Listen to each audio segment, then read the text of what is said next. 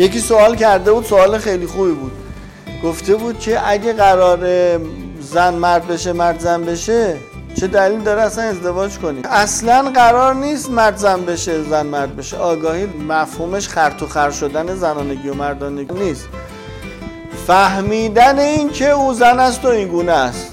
و فهمیدن این که اون مرد است و این گونه است. و ما با هم متفاوتیم. و از درون خودمون اون طرفمون رو بررسی نکنیم.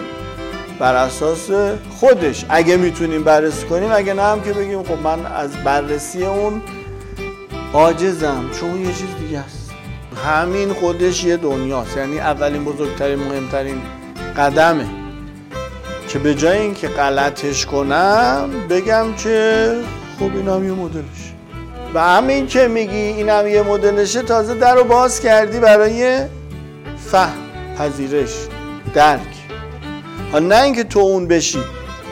اتفاقا آگاه که میشی مرده مردتر و زنه زنتر میشه